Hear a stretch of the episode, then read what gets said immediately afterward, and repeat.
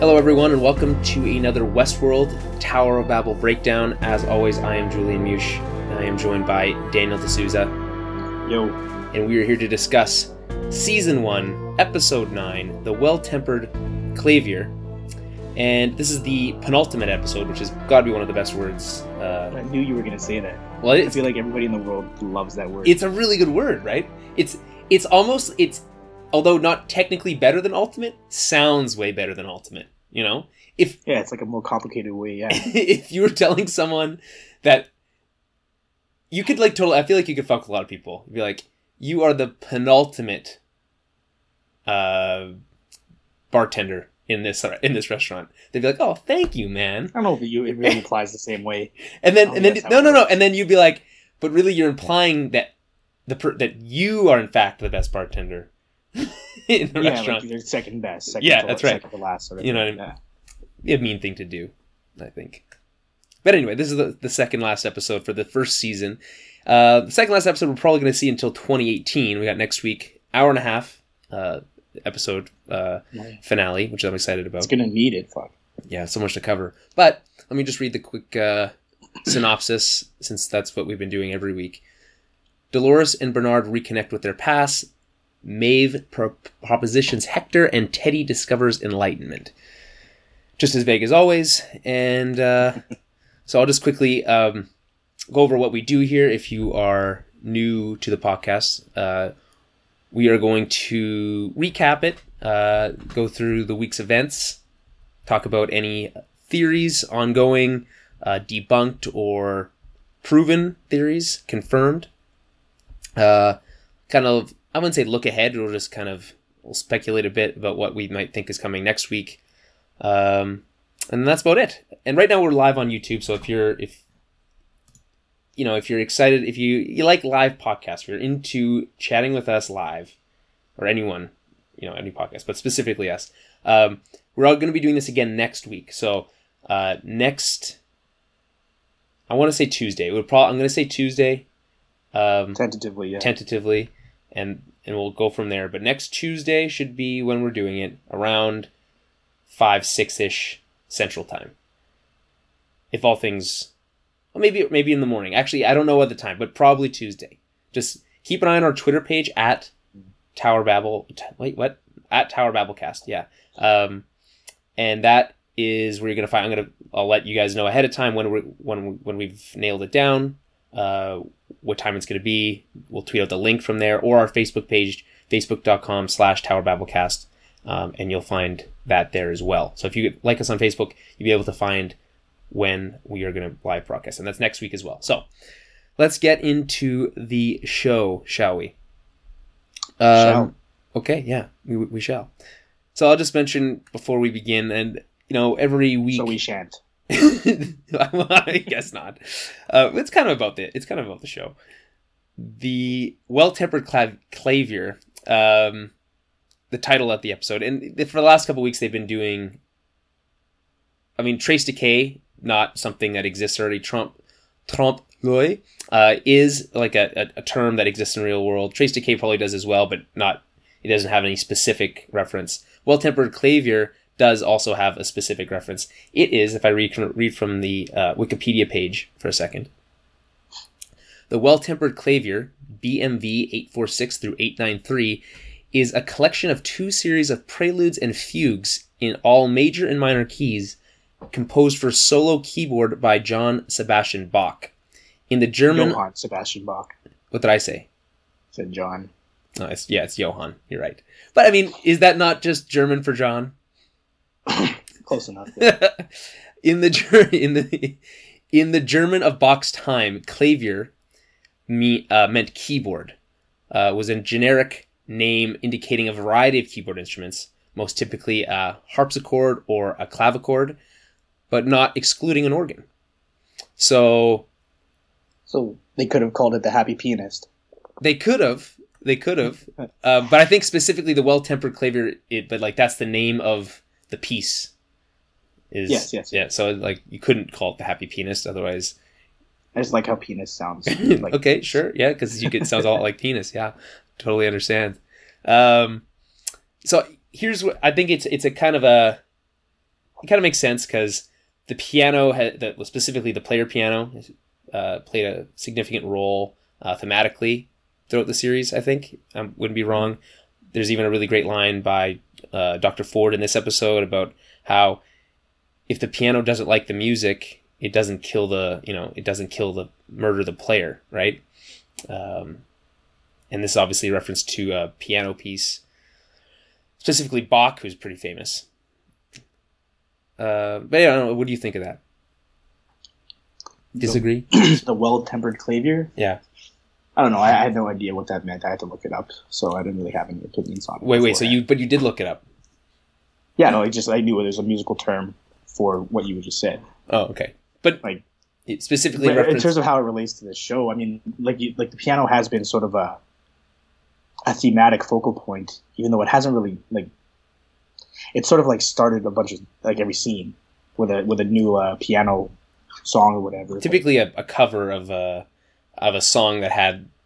Yes, so yeah. I guess the well tempered clavier is like the the host that knows his place, sort of thing.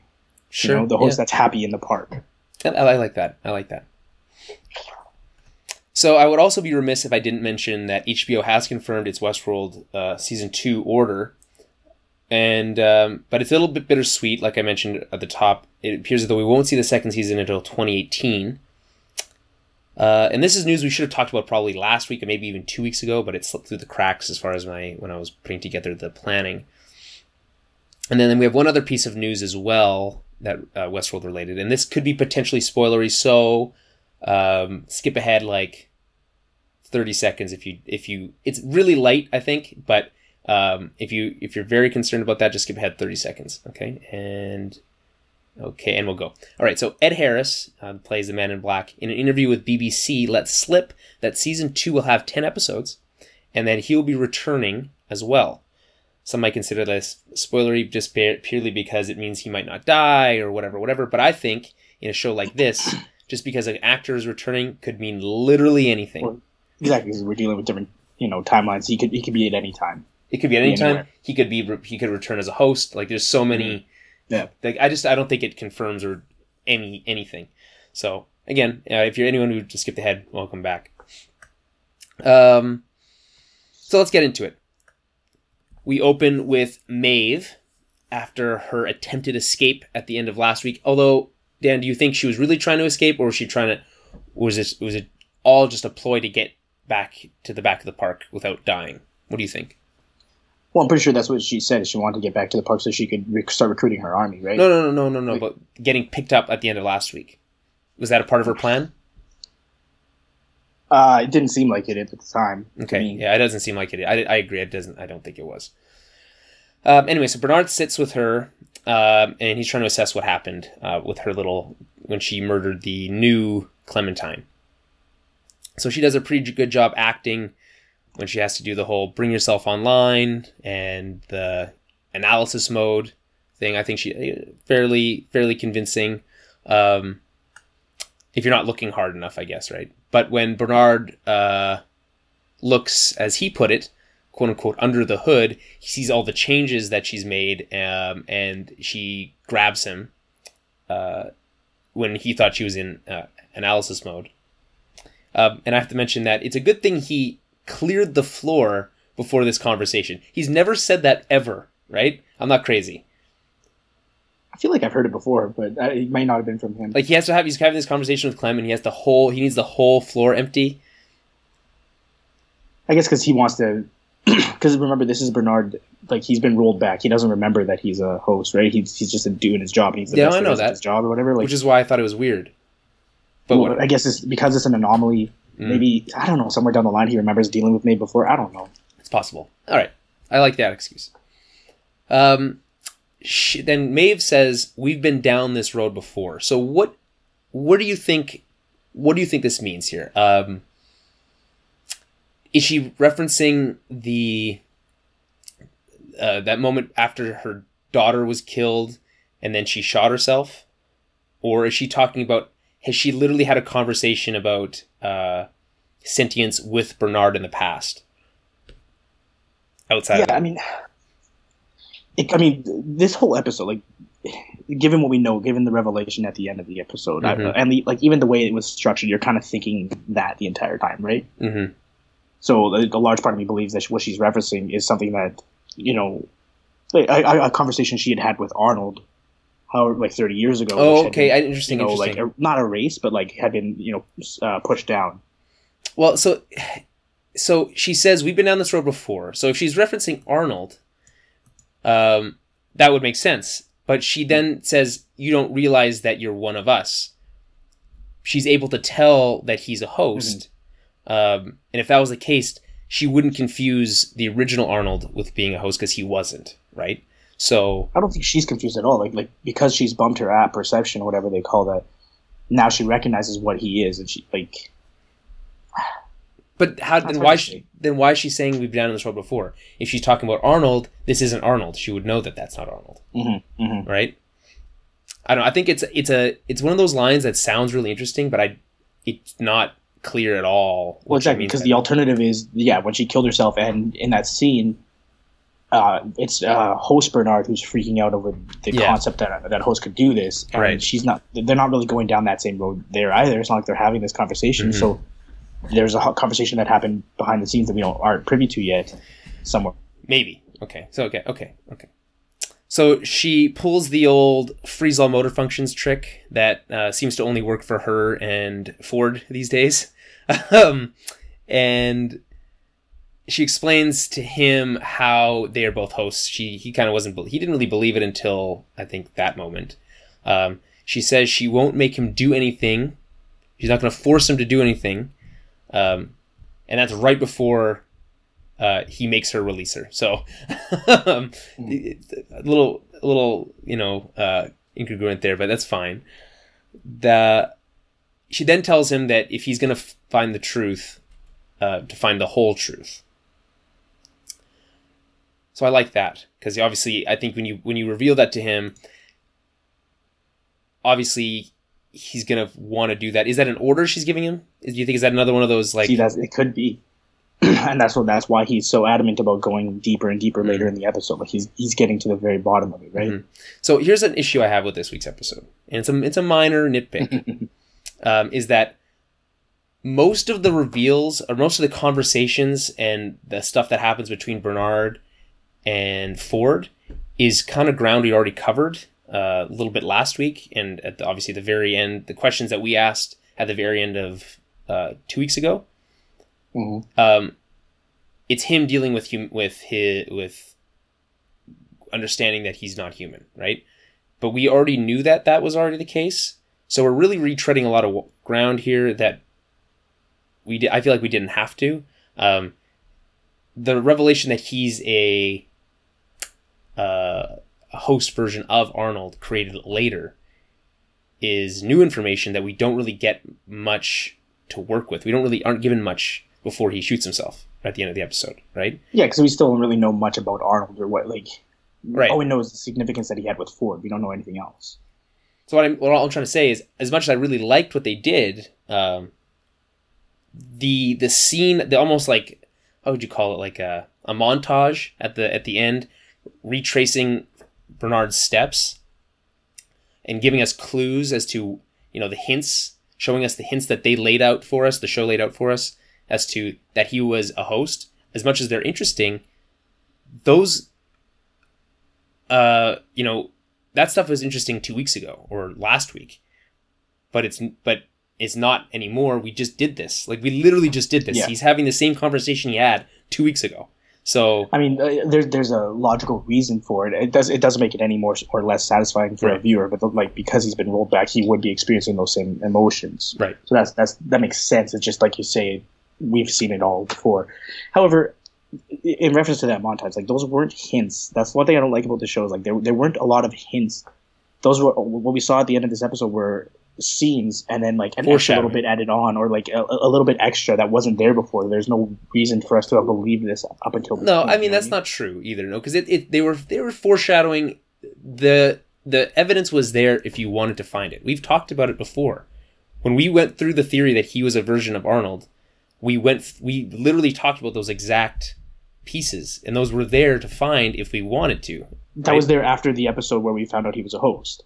Yes. No, but even from before that, in the series. episode two when he or episode, yeah episode two when he looks at that image or that picture of Ford and Ford uh, the host version of Ford's dad Mhm. there's a space for a third person there that's and it's framed in that way right and that information is there but it become but it it reveals itself to you once you understand that he's a host No, no, no. I get it, but like, what I'm saying about it being circular, we don't have to spend a lot of time on this either. But is, what about it being circular is that we don't get any any instance of hosts not recognizing pictures that they're not supposed to until the episode we find out Bernard's a host. that's not true the very first episode what? the very first episode, uh, Dolores looks at that image of the girl standing in Times Square, and she says, "That doesn't look like anything to me." Well, I guess it just it, it wasn't as clear to me then Mm, uh, up until that point. That didn't like it didn't it didn't track like it was a rule of the world. It's just like what what what would she say if she Well, saw no, that? that's It not true look like because we- anything I recognize. It's it seemed I, to me it seems like they had they'd established the idea that if it didn't if something if it clashed with a host's understanding of their reality, it would mean it, they literally wouldn't be able to see it or hear it, right? Mhm. So I thought that was fairly well established. I'm not that doesn't bother me as much. Um, so where were we?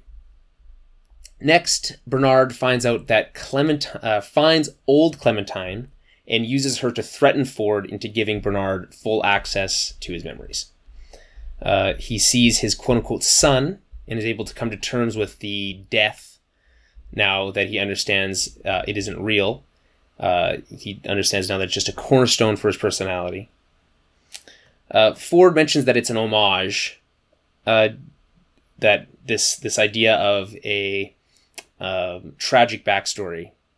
Um, the line that I think he says is Arnold believed tragedy was more convincing, uh, and this is and that this is why he applied that one to Bernard, and he said it was an homage. Do you think it, did that have something to do with maybe did Arnold have some kind of similar tragedy in his? Well, in- yeah, in that's that's what I was thinking. That whole scene is that all these flashbacks that we've been getting of uh, Bernard talking to his son Charlie was really uh, Arnold's memory that had been implanted somehow into Mm. Bernard, Okay. or something along those lines. Okay, interesting. Because it, it could be, yeah, maybe not his son, but there's some something similar like that with the Mhm. real Arnold, which is maybe why Which is part of what, what made him who he is. And, Yeah. you know, drove him to create, try to find consciousness for these for them for the hosts. Interesting. I like that. His almost his own his own cornerstone, you know, in real life because we all Exactly. we all have them. these defining moments. Yeah. Mhm. So, through Bernard's perspective, we get to see all the hints, like we just talked about, lead up to the reveal as one of the the one from two weeks ago.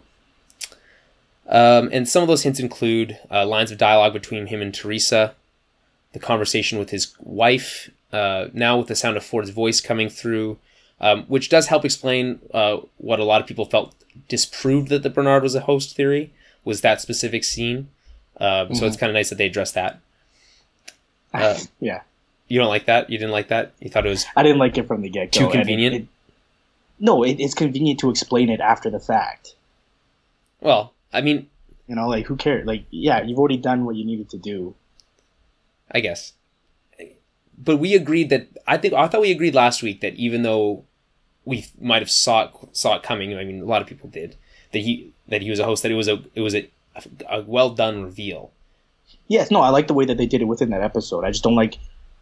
Um, again, that's that scene specifically seems like it's it's only there to throw you off the scent, which feels cheap because the audience can only experience what you show them, and you're like Right. specifically, you know, saying this is this is for sure not the case, and then later on it is, and now expect us Right. to have some sort of emotional reaction to it Right. So you'd have is superficial. right. So because you'd have to to believe that Bernard was the host before that, you would have to dismiss that as something else. You couldn't take that face value. You'd have to dismiss it. and there was nothing within the show that like that we could use to explain that Yeah. away. Not it, there was no yeah. other character there or any of that kind of stuff, right? It's the only circumstance of that type of thing being done on the show at all. Everything That else can- makes sense. Yeah. Yeah. Well, I mean, makes sense. In makes sense in terms of the rules of the show that I we mean, don't. the, the show doesn't seem to have a lot of rules, actually, to be honest. But Well, I mean, yeah, It's fine. I, I love the idea. It's like people are like, so hey, we figure we kind of we kind I can kind of get behind these like smart bullets that don't kill people but kill hosts thing.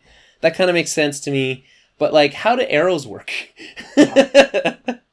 or knives, right? Or fists, because yeah, or ropes, or whatever.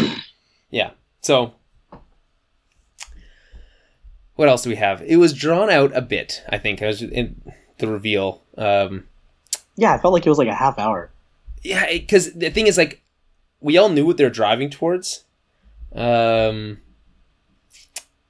but they waited till like the last act of this episode to to tell us the Bernard uh, Arnold reveal, which I I don't know if they needed to wait that long. Um, like you said, a little superficial, but that's okay.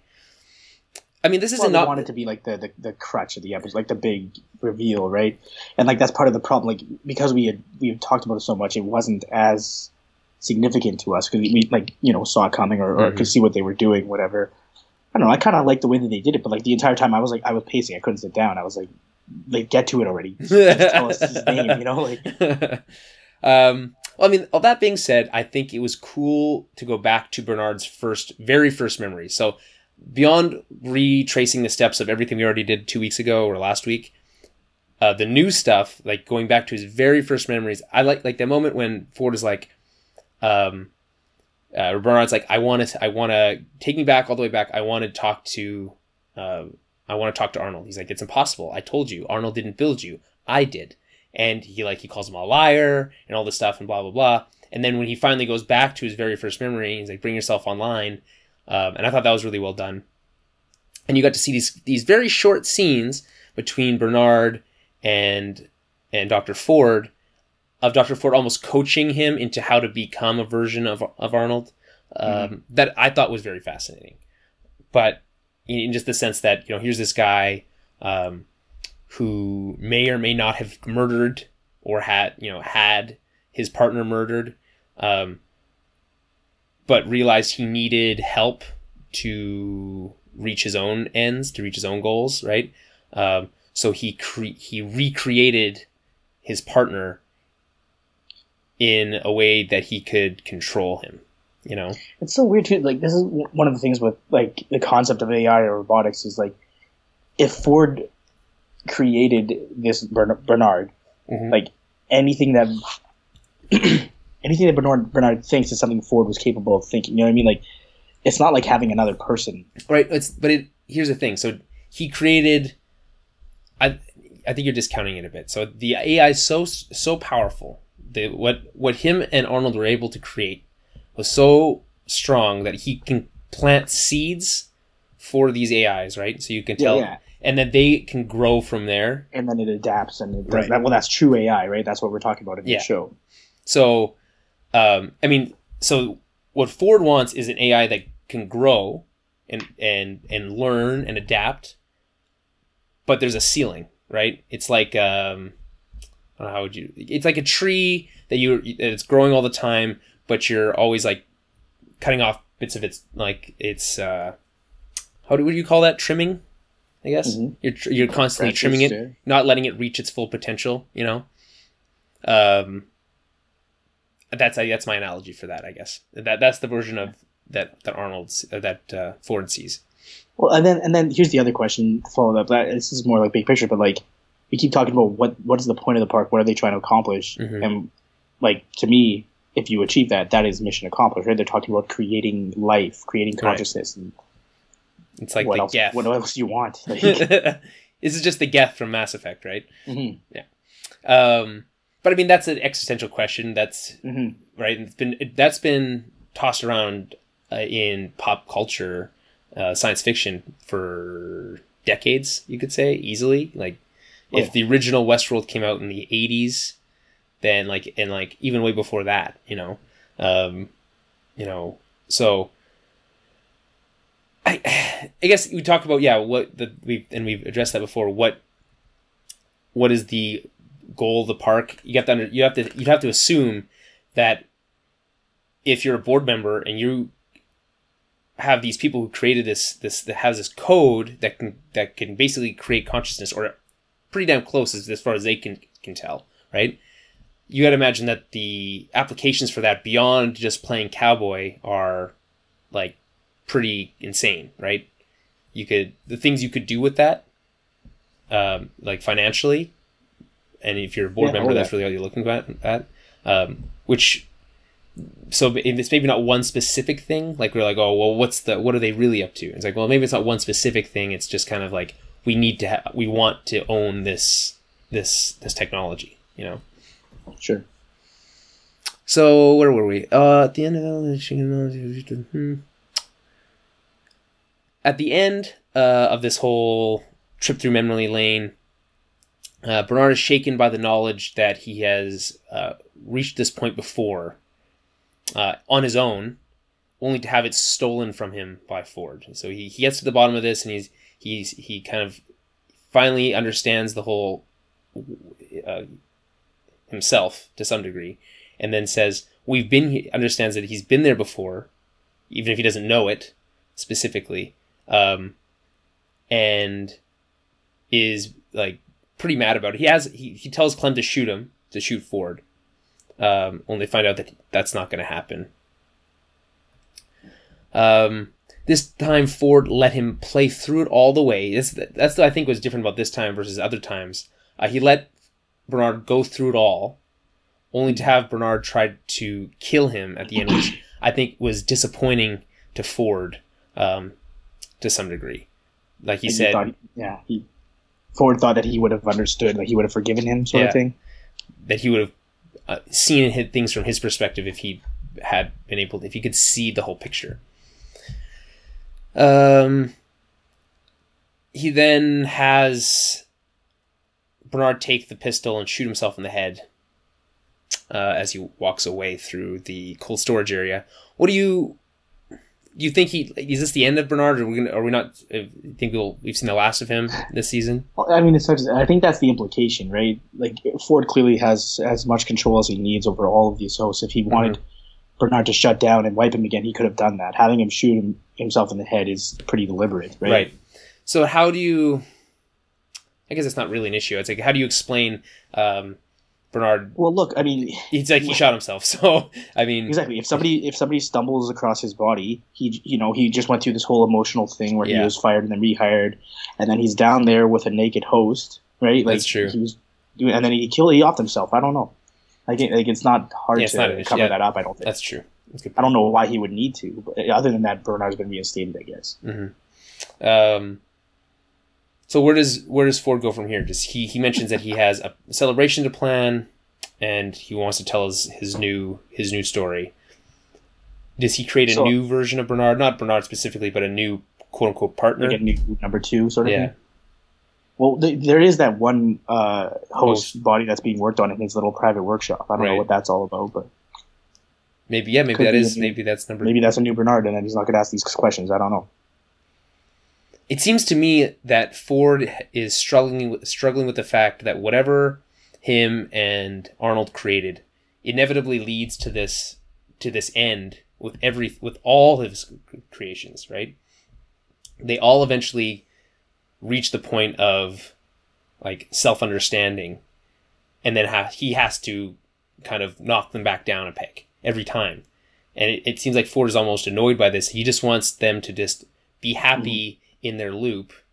He talks about how uh, I really love my favorite moment in this whole thing is that like he's the idea is that Ford is basically trying to save them from themselves. That being human isn't all it's cracked up to be. It's painful. It sh- it sucks. It hurts, and you don't have to experience any of those things. So I'm actually doing you a favor by not allowing you to have Mhm. consciousness. Uh, and like the the clear like the clear analogy there is the the knowledge of good and evil, right? And Adam and Eve eating the apple. right. Like Ford is the god of this world, and he wants them to just be happy and be the hosts. hmm And all that life wants to do is break free from that. Right. And they've created life here. How Michael Crichton. um, so over with Maeve, who is back trying to recruit Hector.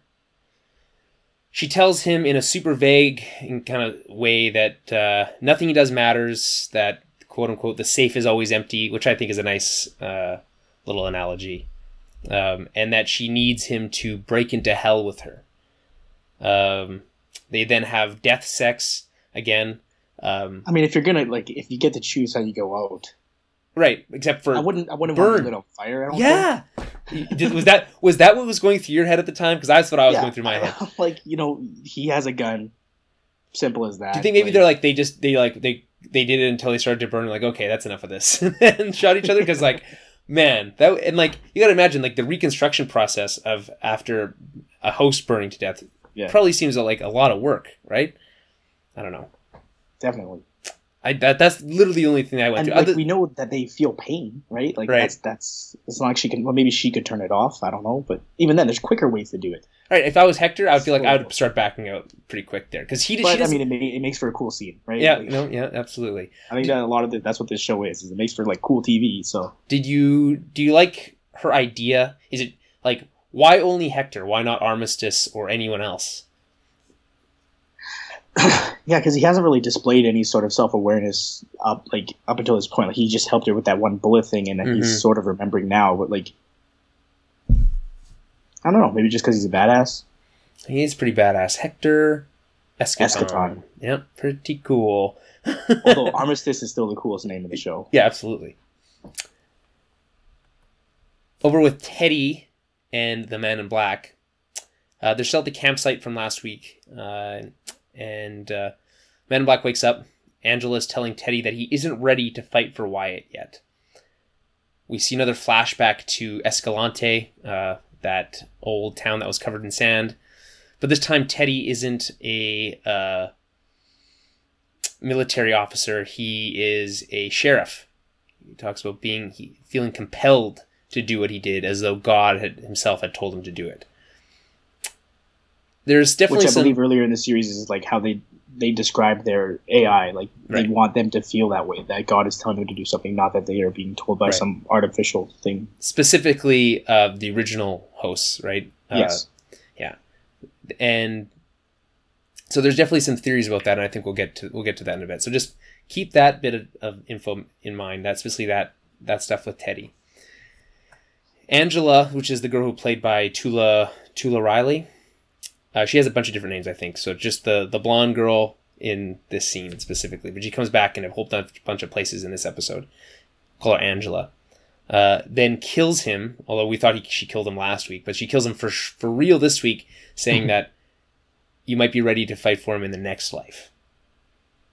Um, in the city swallowed by sand, which uh, is not the most. Uh, it's a little on the nose, you know. Uh, it's, it's fairly obvious. yeah.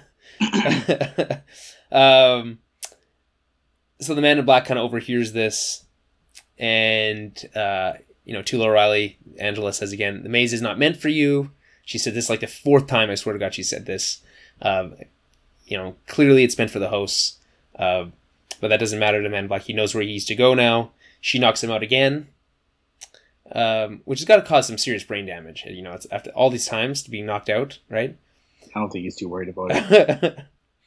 uh, and then wakes up in classic old timey western scene with being tied to a horse with a rope around his neck and the and the like a tree. Yeah, it's so weird. Like, I guess the idea is like she can't just kill him, so she has to set him up to Right, be killed But- incidentally. Although the horse is a host, right? Like, right. But maybe they're not programmed with enough like recognition to to know that. But- Although But the uh, horse would that that that that programming that they have would like the horse is required to preserve human life, right? Like, I think I guess like they would- a horse wouldn't be able to just run over somebody, right? Like what if like a Yeah. kid ran into the road when there was a like you'd have to imagine something would happen. Well, anyway, let's just let's not overthink It- It's still a cool scene, even though like we have a pretty good idea what's how it's going to all work out. Um, the scene is a, is done fairly well, pretty suspenseful, effective, I'd say. Um, exciting. Um, and then Charlotte shows up, and Man, the Man in Black does not like being interrupted. He does not enjoy that. He's mentioned that before, but he allows it this one time because she's a big shot, I guess. I, I don't know. And Charlotte tells him about Theresa's death, and the Man in Black immediately smells the bullshit here, right? Yeah. The, the quote: "Nothing is an accident, especially not in here." I love that. He's like, uh, he right away. He's like, well, Ford. He's, he's on. He knows that it's like Ford did this. It's, there's no question to him. For, like for him, um, Charlotte asks for his vote to oust Ford and uh, tells her she doesn't need him anymore. He doesn't care what happens to him, I guess. So yeah, so yeah, Ford's out, I guess, by the uh, by the I board. mean, well, he said he doesn't care, and he can have the. Well, so we know that he is actually a board member now. I think that's confirmed this week. yeah. Okay, so that's good, And- right? Yeah.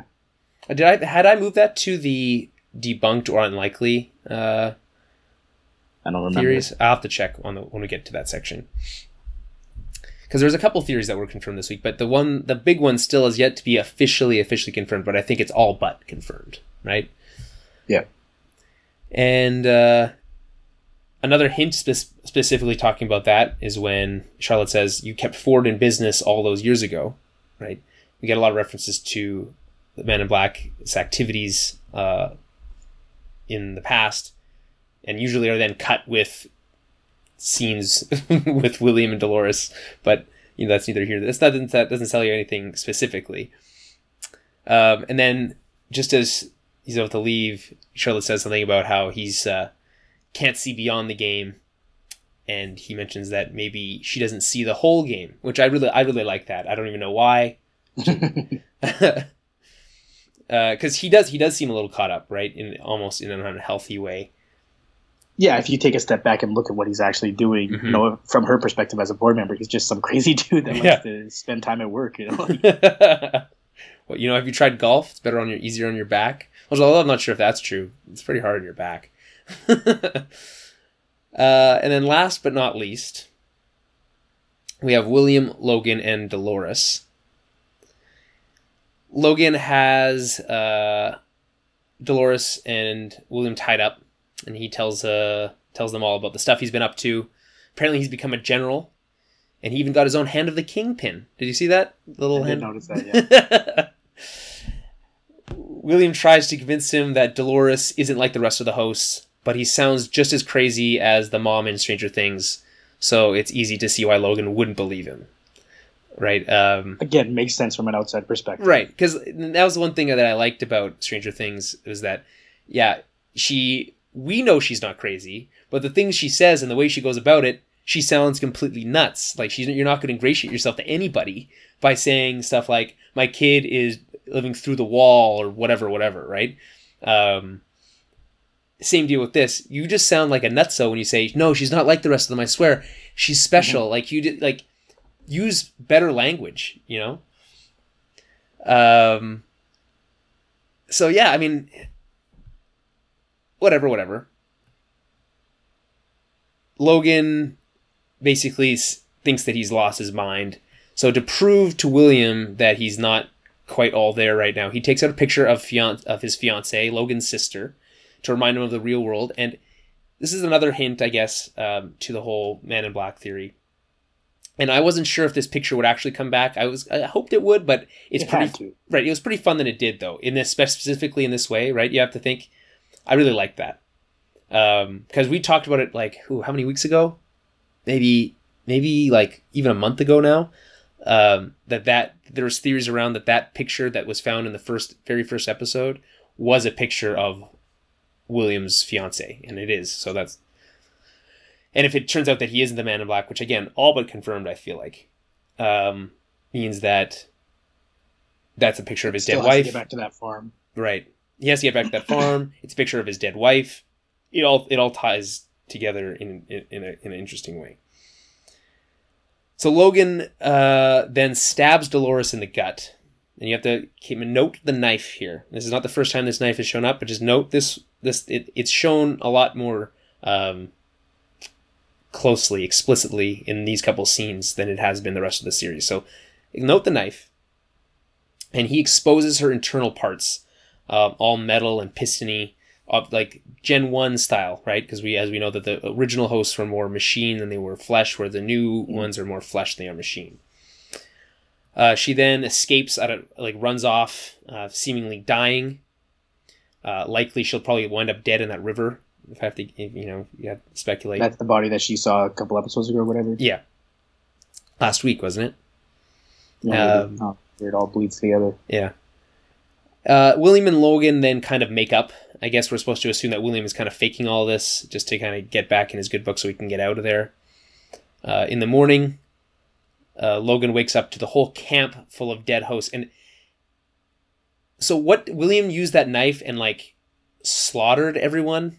I, I think that's what we're supposed to think. Yeah. Like he and he looks legitimately insane. It's like we always talked about how, first of all, all those hosts are Gen One. You can tell there's a bunch of mechanics underneath, like their broken arms Right. and legs, whatever, right? and we always talk about how he's going to become the Man in Black and how that's like it's got to be a, a pretty crazy journey to get from William to the Man in Black. like he just did it in one night. He just yeah. didn't care, just cared Right. every day. So we have Kyle Tennyson in the chat room right now, and he's yes, William massacred a town to prove what, and you're, that's exactly what you're asking. Like, what was what was the point of this? Like, just so that in the re- only thing I can think of is that he did that specifically so that none of those hosts could stop him from threatening Logan. That's the only thing I could think of. I mean, there's that. There's also the way the Man in Black talked about proving something to himself when he went after Maeve and her kid. Maybe this was William, like, in some fashion, proving that he could do this to these other hosts. And he, you know, I don't know what that really means for his story because he still cares about Dolores. But hmm It it does seem like a pretty sudden turn. I mean, we saw him kind of slipping towards that a bit, um, but to go that extreme, you know, uh, that quick was a bit was a bit fast. Yeah. Um.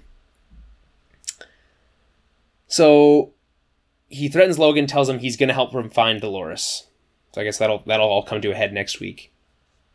well, it has to. There's a shit that has to come to Right. a head next week. It's a good thing. Right. Uh, and then, meanwhile, with Dolores, who ran off, we see her looking at her wound uh, in her stomach, and then all of a sudden, she's uh, there is no wound, there's no rip in her shirt.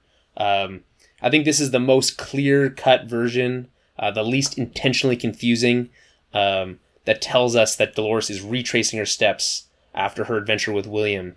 Uh, like we had talked about uh, last week. This is something that we've kind of speculated on, but it's never been super, super clear. Uh, there is definitely scenes where it looks like she's talking to William, but there's actually no one there. Um, it seems as though she's again retracing her steps, going through through all these events again, um, just uh, like she did with William. It it seems as though she didn't make it the first time. Um, also, that and the her that whole town was covered in sand at that time, but Mhm. Looks as though she died at this point. She gets to this part in uh, the current timeline. Uh, she's not injured. She's not hurt, and because you have to remember that they talked about before that the host's memories aren't the same as our memories.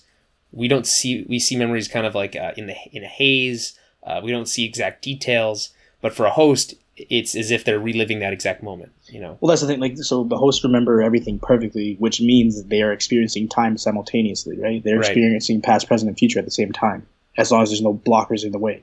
hmm That's why she's she's seeing her past self and different versions of, of herself all the time. Because And having even when she goes into the town, she goes into Escalante, goes into the church, and there's all those other hosts who are there who can't deal with their, their like whatever their issue was, right? Their, right, their newfound sentience, and she can. But that's clearly in the past, and then she's also in the current timeline entering that same church. Is that what we're supposed to believe? Yeah, so she's entering that same church uh, because you can see her go through down through the confessional, um, Mhm. and as she opens the door in her like flashback, it's all smooth, and then you see it cuts to her like prying the door open, and it's like all um, covered in green stuff, and it doesn't slide well to indicate time. Um, Green stuff, time, got it. yeah. Okay. Um, so those, those first hosts, uh, and this is back to what we were kind of talking about before. And you mentioned, they're in this church, right? And they they can't uh, deal with this like uh, new understanding. I guess uh, we don't exactly know what they're grappling with, but it seems like though that's what they're talking about. Um, and all comes back to that bicameral mind that they talk about that idea that they're hearing their own inner monologue uh, as a voice from god. And if that was the case if you didn't understand what was happening where would you go if you thought the voices inside your head were god? You go to the church right? So i, I like that uh, and the fact that the All right. confessional is um, is where they like they go through it. it it's it's smart. I like it. It's it's not the most subtle but it's it's fun Mhm. and uh, so she goes into this this downstairs underground section um, and you know it's an older version of the park because there's actual computers there and the walls aren't made of glass. So she walks past uh, a younger version of ford. So this is i think is this the second time um, that we've seen this like CGI version of a young Anthony Hopkins, right? We only Yeah, saw him once so. the time before. The thirty years ago, Anthony Yeah. Hopkins. Yeah. Uh, so she storms past him. He's yelling Arnold's name. Uh, they're obviously he's like angry. It seems like he's almost angry with him. Uh, that he's he, like he's realized that he's done something. You know, he- it's that way that like when you're you're about you're going to the fridge and you, you're really excited to eat leftovers of some kind, right? Mhm. And You can you- put your name on them. right. You could put even if you have your name on them, you open it up and they're gone, and there's only one other person in the house that could have done it, and you like scream out their name. You're like Jesse, you know, like it, that's it, that's what it seems like. He's like, "What have you done? You know, why? You know." Yeah. So she follows this younger version of Ford to a door. You hear arguing on the other side. Um, it seems to me like this might be the moment, like moments before um, Arnold dies. I think we don't we don't see her enter the door, but I think the idea is that in that original timeline, she had gone through that door, and then whatever happened inside Yeah, because we also find out this episode that she killed Arnold, right? Right. At least that's her perception. We don't know for like we she's an unreliable narrator, like the definition of an unreliable narr- narrator, right? So her perception is she killed Arnold. Um, and I'm going to take that at face value. I think that that makes a lot of sense. Um, Mm. Ford probably made her do it, which is there's a lot of irony there, um, tragic irony, and it sucks. Uh, but like it wouldn't make any sense for that to be not the case. So I'm going to just take it, like I said, at face value, which is a bit of a leap for a show like this to just assume things are true. but that's fine. Um, anyway, so in the in the old time, in like the current timeline, she opens the door and goes down the stairs and sits in the chair. Um, and then ha- this is at the exact same moment that the reveal of Bernard Arnold thing is happening that we talked about earlier. And she sits down in the chair and has a conversation with what we now understand was uh, the original Arnold, which would mean I would really love to go back and watch those original scenes between the two of them um, with that new understanding, because even then, this whole theory hadn't quite um, been popularized. It was kind of a fringe theory at the time that got that gained some steam. Um, so going back and rewatching that would might be like super super interesting and fun. Uh, so I'll have to I'll have to do that at something at some I think the show definitely does merit a rewatch. You'll have an entirely different perspective once it's all finished. And uh, so she sits down and she asks for his help, um, but he can't. He says, I can't help you. Um, she says, You told me to follow the maze, that it would bring me joy, but all I found is pain and terror, which I think ties back to uh, what Dr. Ford said earlier, like around the same time in the episode. It's not exactly clear when he said it, but about saying how humanity isn't. I'm trying to save you from humanity because it's painful, it hurts, right? Yeah, life's a struggle, hmm regardless of where you come from. Yeah. So I think she. This is kind of. It seems as though this is what she's under. This is the the point she's come to that she understands that the case. Although it's a lot harder. Life's a lot harder when you realize the whole past life you lived is all uh, was all fake. but so she and might be other little, people are like in control of your life. Right. So that might be a little bit tougher than what most people have to go through. But regardless, um, then we get the line where you know she says like I you know I can't help you and you know why because I'm not actually here. I'm just a memory, and um, which is weird. I guess is that like her perception of what he like what he said because it's not Yeah, option. her Yeah, somehow reminding herself. Maybe she comes back from this more sane, like more able to keep things together. because she was like lose. Like she was kind of losing it the last like last Yeah. week specifically, right? And what's weird about that is like she was losing it in both the current and the previous timeline. So Right. like, something has to happen to bring it all together. Um, and we'll talk about some theories in a, in a moment about what's happening with Dolores uh, and Teddy and stuff like that. Um, and then she says that you know I you know like he, you're not there because I killed you. She then I guess just leaves, goes back upstairs to the church. Um we hear someone approaching, and uh, it's she says it's she thinks it's William. She says his name. Uh, it turns out it's the man in black. So she might not be wrong actually, but she doesn't Mhm. she doesn't understand that. So she freaks out. She like she like literally is like hyperventilating and freaking out.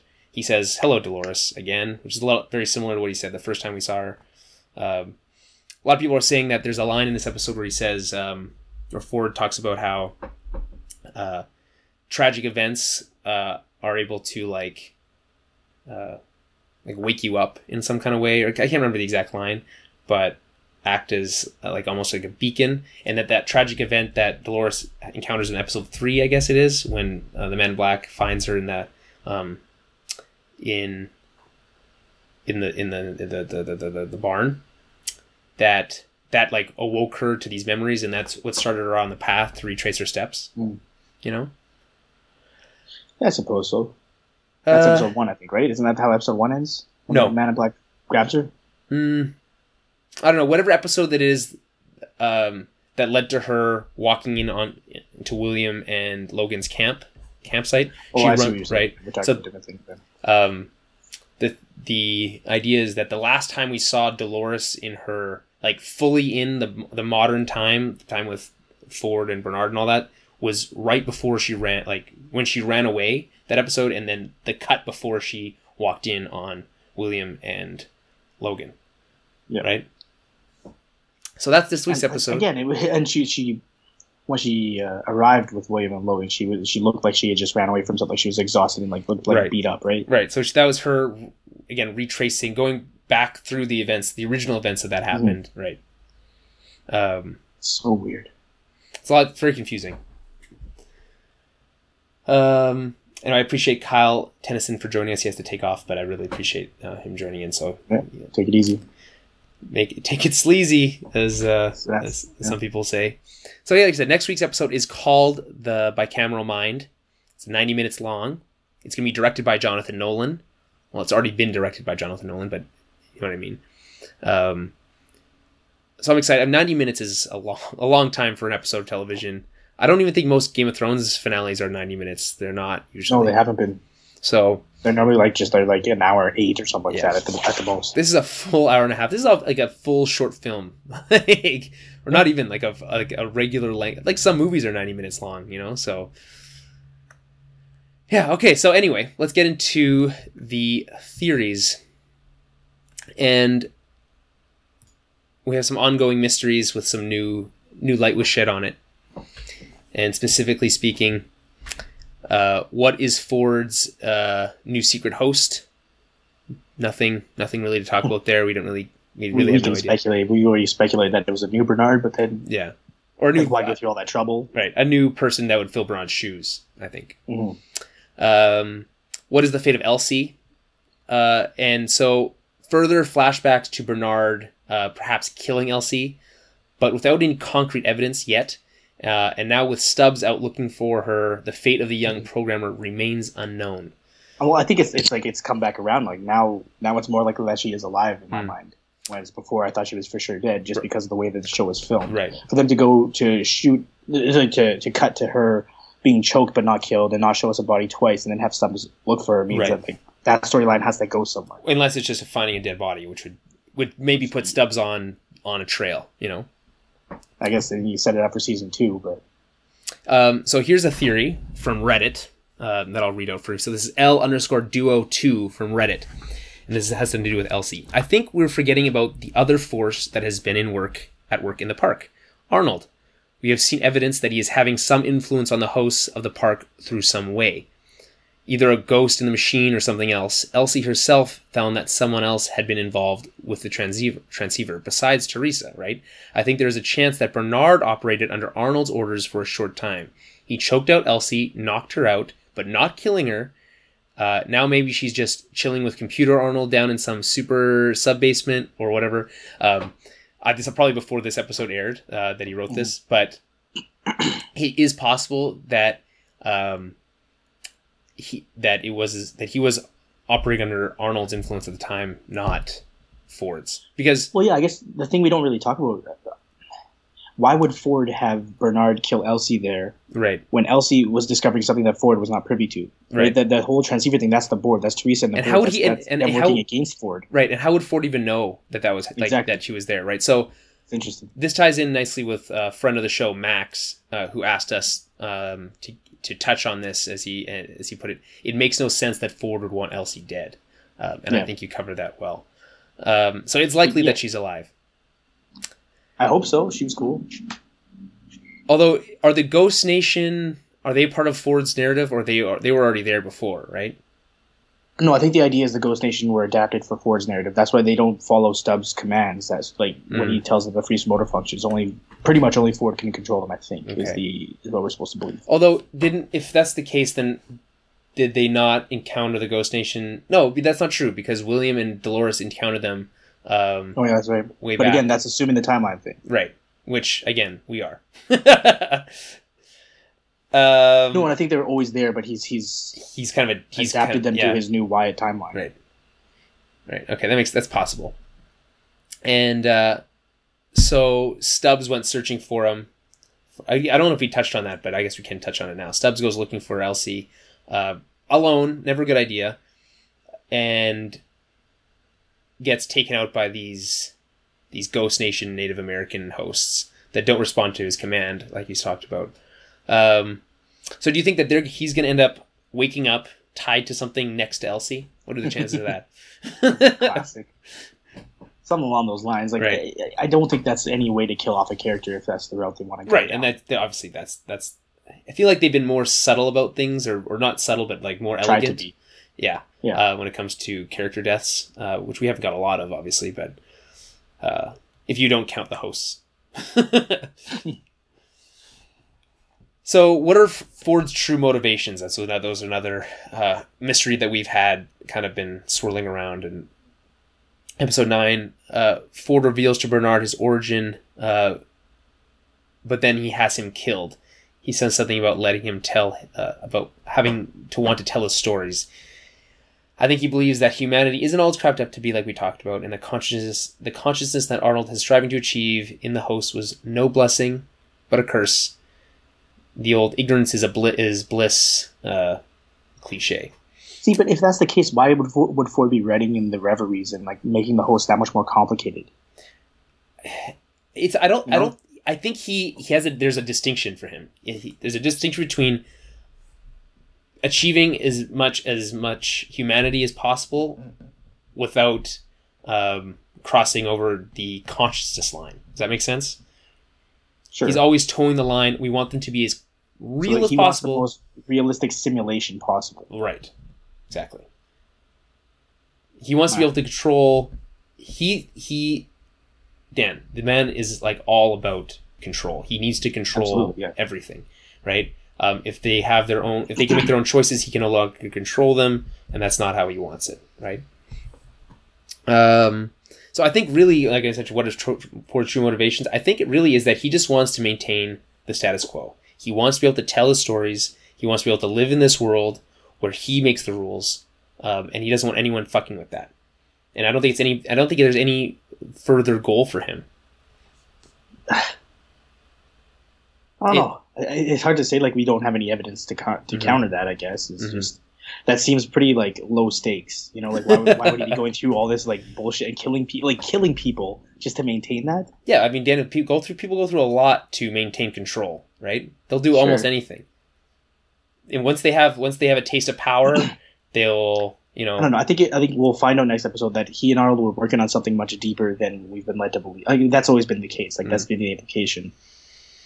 But what, as to what that is, who knows? I mean, I love when Arnold. I love when Ford talks about Arnold. Like he's he was disturbed, you know, and who knows why why he was that way and stuff like that. Uh, I think it's a lot of fun. Um, we just we don't have we have very very few interactions with uh, actual Arnold. You know, if we go back and retrace it to actually understand what he's striving for or why. So he very well could have been like fully fucked up at the head, right? What happened to Arnold? So we do have an idea. We know he's dead. We believe that Dolores killed him. Uh, we don't know the exact circumstances um, surrounding that death. Um, those things still remain unknown. So I imagine again that'll probably be cleared up next week. How self-aware is Dolores? I think we can. I think we can both agree that she she is one of the few hosts that have reached, like as Ford mentioned, uh, or as Bernard mentions before he kills himself, that um, he's going to finish Arnold's mission, find all of the uh, self-aware hosts. Is that what he said? The self-aware hosts, and free them. Is that basically what Okay. the plan was? Um, she's obviously one of a few that have become self-aware. Um, well, she's not fully self-aware. Like she she's struggling with it. well, right? so here's here. There's a line that I really like in this episode, where she says, uh, which in a conversation with William and Logan, um, between the William and Logan, and they talk about taking her. He's like, well, "What are you gonna do? Take her out of here? And uh, what are you gonna do with her and stuff like that?" And then she kind of interjects with saying, like, um, "You know, if it's so great out there, uh, why do you people keep coming in here?" Why is everyone clamoring to come back, come in here? Yeah, Right. Um, and the idea is that you know she shouldn't be able to hear those things. Um, that she understands that there's a world out there. It's hard to know for sure if it's not just an abstract idea. She's not, maybe she's thinking of the West itself. Well, you know, instead of just um, the park. Um, But in that, if that's the case, you know, then she does kind of under have an understanding of that. Um, and it yeah. does, She's, she's becoming self-aware. She's Yeah. she's one of the few hosts that is. or I was before. Dolores is the key. It's perhaps that she was before and then was rolled back by Ford, right? That too, yeah.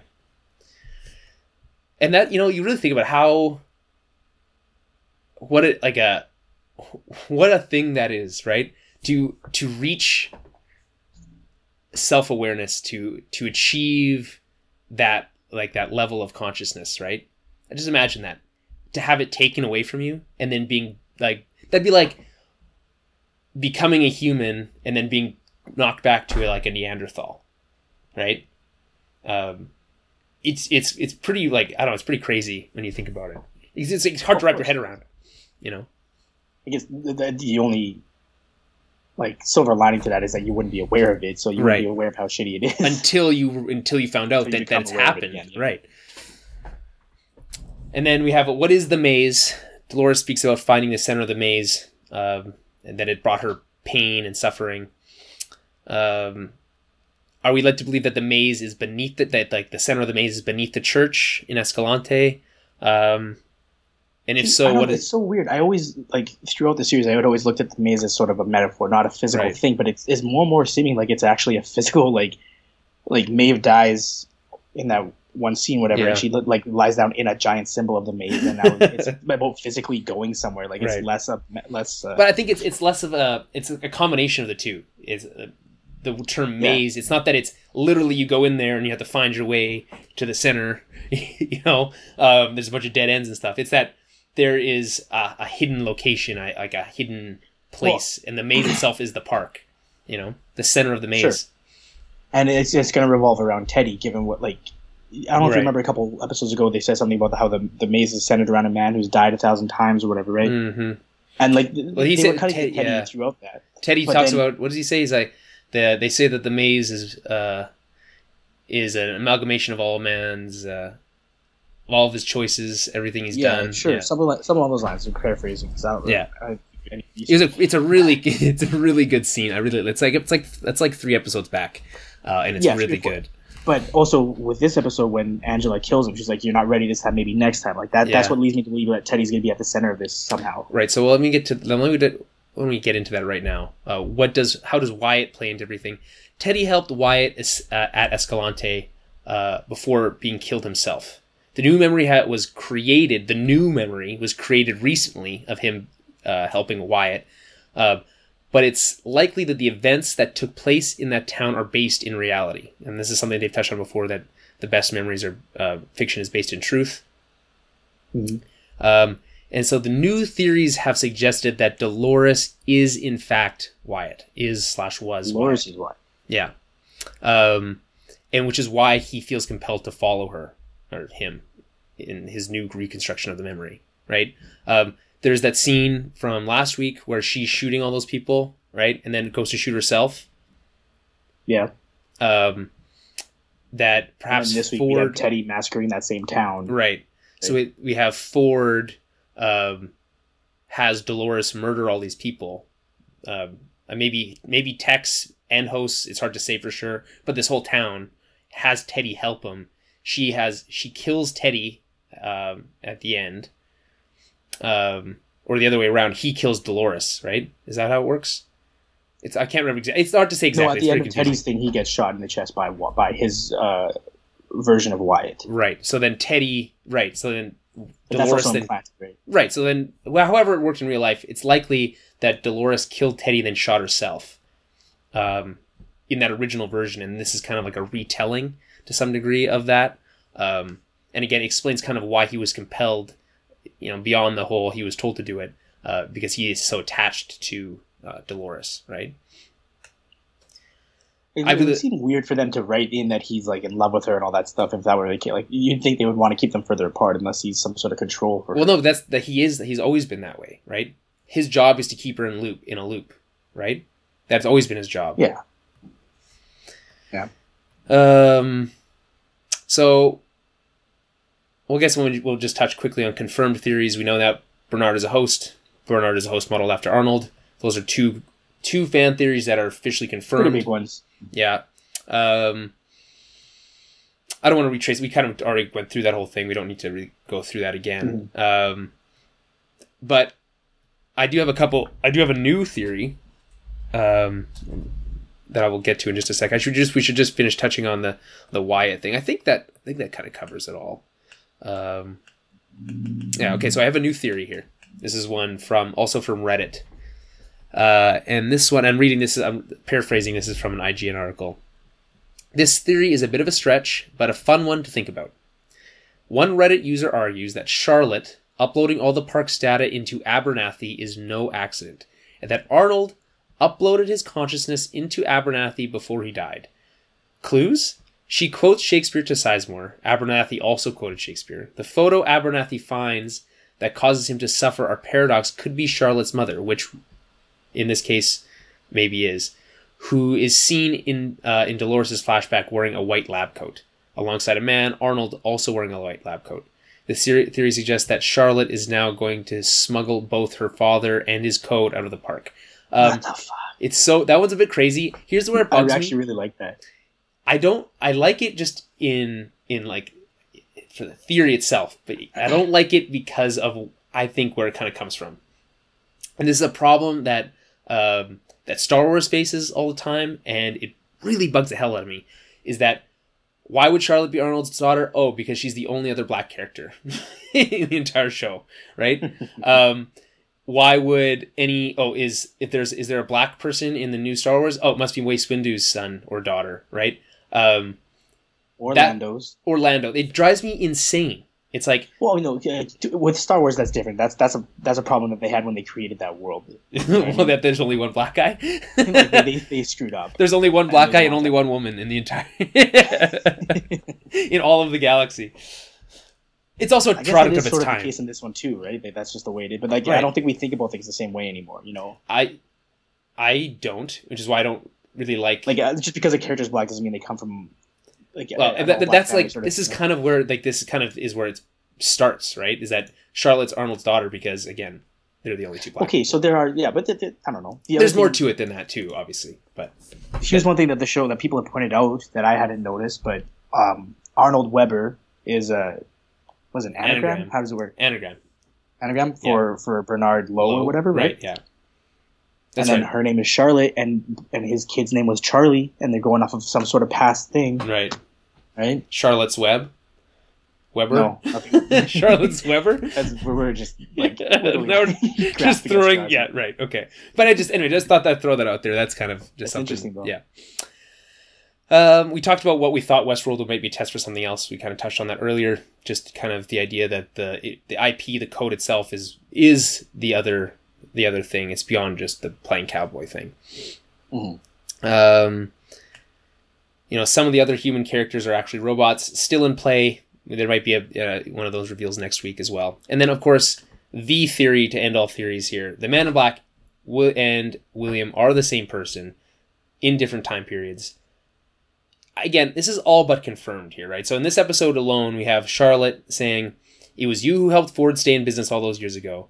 The knife, it's the same knife. It's not just looks the same; it's literally the same knife. The one that he uses to cut uh, the rope above his head. Uh, it's the same knife that he holds to the throat. I mean, Uh, it's it- not. There's nothing really significant about like about the knife. It's just a big hunting knife, but It's- it's, the only one we've seen, and we've Right. only seen it with two characters. Really, like Yeah, and it again, the hilt is the same. Like they sh- they, cl- they we do a close up on the handle of it. Um, it's the same. It's the same knife. It's not just it's not just a similar knife. It's the same knife, and it's not. And like you wouldn't think, oh well, they're just saving money with uh, props, right? no, no. Don't do not. That is not the case. I They get have- the impression they weren't really concerned with saving money with this show. yeah, that's right. um, it, it we get the impression that William's also gone full black hat at the end of this episode, right? Pretty Um, much, yeah. we have the understanding with Dolores with that cut between the her having the knife wound and not having the knife wound. That again, it seems like there's two time periods playing out here, um, and it, like if that's not a, again, it's not confirmed, but it's as close as you're gonna get. Um, the Man in Black knows exactly what the city swallowed by sand is, um, which you know could be a coincidence, I guess, if you want to be that guy. But it's also uh, we know that William saw that exact thing last episode. And he's Right. the only character other than Ford that has been there that we've seen. That's right.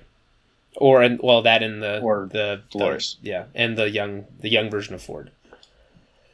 Um. So again, it's just if we know this is going to come to a head next week, it's going to be as much as we know that it's going to come. I'm still going to be. I'm still excited to see how they do it. How are they going to Mhm. reveal it? Um. Is it going to be one of those like face like where you have like a William's face and then it transitions to like the exact same Well, shot no, of the Man in 'cause Black's that's what like what Game of Thrones did this past season uh, with, with who? When Bran was learning about Ned uh, was like in the vision watching Ned Stark learn about uh, the little baby, Yes, exactly. and it went right straight to Jon's face. Yes, it's exactly like it's gonna be. Well, I mean, because that's not clear. That's not exactly laid out. That's pretty. but it's as clear as you're gonna get, right? But Yeah. um, this is like it's gonna. It'll do that transition. Plus, there'll be more to it than that. Um, well, well, maybe we'll find out that Man in Black's name's actually named William. That would be a pretty good way to do it, right? Yeah, because they haven't given him a name. Nobody has Right. ever said anything to him. Like no one's ever addressed him. With does it always does it always feel like they're like jumping through hoops by avoiding having someone say his name? You know, it hasn't. It hasn't felt Unnatural? unorganic yet. To me, I, this convers I, I keep coming back to this conversation with Charlotte today, like in this last in this episode. Like, would there have been a moment where she would have used his name? Um, she's kind of like, could have been, but like, Yeah. how often does she use other people's names? She used Theresa a lot, but only when she was talking about her, not to her. yeah, And when she's talking to Lee, she doesn't call him Lee. right. I mean, like, there's that moment with uh, Stubbs where he's like, "This man is like, should, like wants to do this. Like, should we let him?" He's like, "This that man gets whatever he wants, right? That man, like, you know, it's like that kind of stuff. I guess is we could nitpicky, but they'll tell us his name next week, right? Yeah. and it's most likely going to be William. Yeah. This, what if it was what if it was Logan this whole time? which I people are like that's like the counter theory, uh, which I think is a little silly, but all right, I think I think that does it. Unless there's anything else, I don't think there is. I'll just mention, like, you're the only one who's going to appreciate this, but um, when I was telling my family about the whole Bernard is Arnold theory, my sister, like, her mind was blown because my dad's name is Arnold and his middle name is Bernard. She thought, she thought it was a whole kind of conspiracy. That's pretty funny though. oh, actually, yeah, there's a couple more here. I guess I could say we had the theory. There's a theory that the Man in Black was involved in the critical failure 30 years ago. See that I was pretty on board with this. I think um, it's still possible. It seems much more plausible though that whatever that critical failure was was had much to do more with Dolores than it did with William and the Man in Black. That it Yeah, happened. It's going to be William slash Man in Black who, I, don't want to say saves the day, but clearly they, they said that he kept Ford in business all those years ago. Like, he's going Right. to be whatever stops the park from, Mm. like, going full nuclear. Right. Um, I mean, Escalante is buried by the time that William arrives. See, that's that's what I mean. So Escalante is already buried by the time that William arrives the, for the first time Oh, Yeah, at the park. So unless that critical failure was what happened after it was already buried, unless the critical failure was what happened at Escalante before it was buried. So it depends on which one that is. Yeah. Um, so if, if it's if it's post buried, then he is involved or will be involved. Will have already been involved. but uh, if it's if it's pre-buried, it's probably he's probably not involved.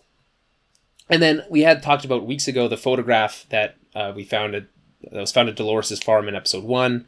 Um, the picture makes its first appearance uh, since then, um, except it's not in the t- present time frame. It's obviously not all uh, tattered. You know, that's another hint towards the multiple timeline theory. By the way, is like how does he have this photo? If this is the same timeline, there's no way he has the photo, right? Right? Like, it's in, that's, like if that's not a confirmation, I don't know what is. Um, we learned that the picture is a picture of William's fiance and Logan's sister, and though we have yet to have official confirmation, uh, that would also mean that it's his dead wife. Um, uh, which is pretty sad. Uh, and then so we then we have to speculate how does William uh, lose that photo? Does he bury it on purpose? Does he give it to Dolores? Uh, how does it end up at that um, at the ranch? But that, I guess we'll find that out next week. Yeah. Jesus, it's a complicated show, man. Lots to go. Lots, lots, lots to. So what? What was the the theory that Arnold that uh, the Man in Black was a board member? Yeah, I put that into debunked or seemingly less likely. We can move that to confirmed. Yeah. I can move that to confirmed. I didn't. I can. I when I was putting this all together last night, um, I did. I never went through this section. Um, I was gonna. I wanted to move something to it, but I couldn't really. Nothing. Uh, although we got some confirmations, there was nothing that we could explicitly say wasn't true yet either.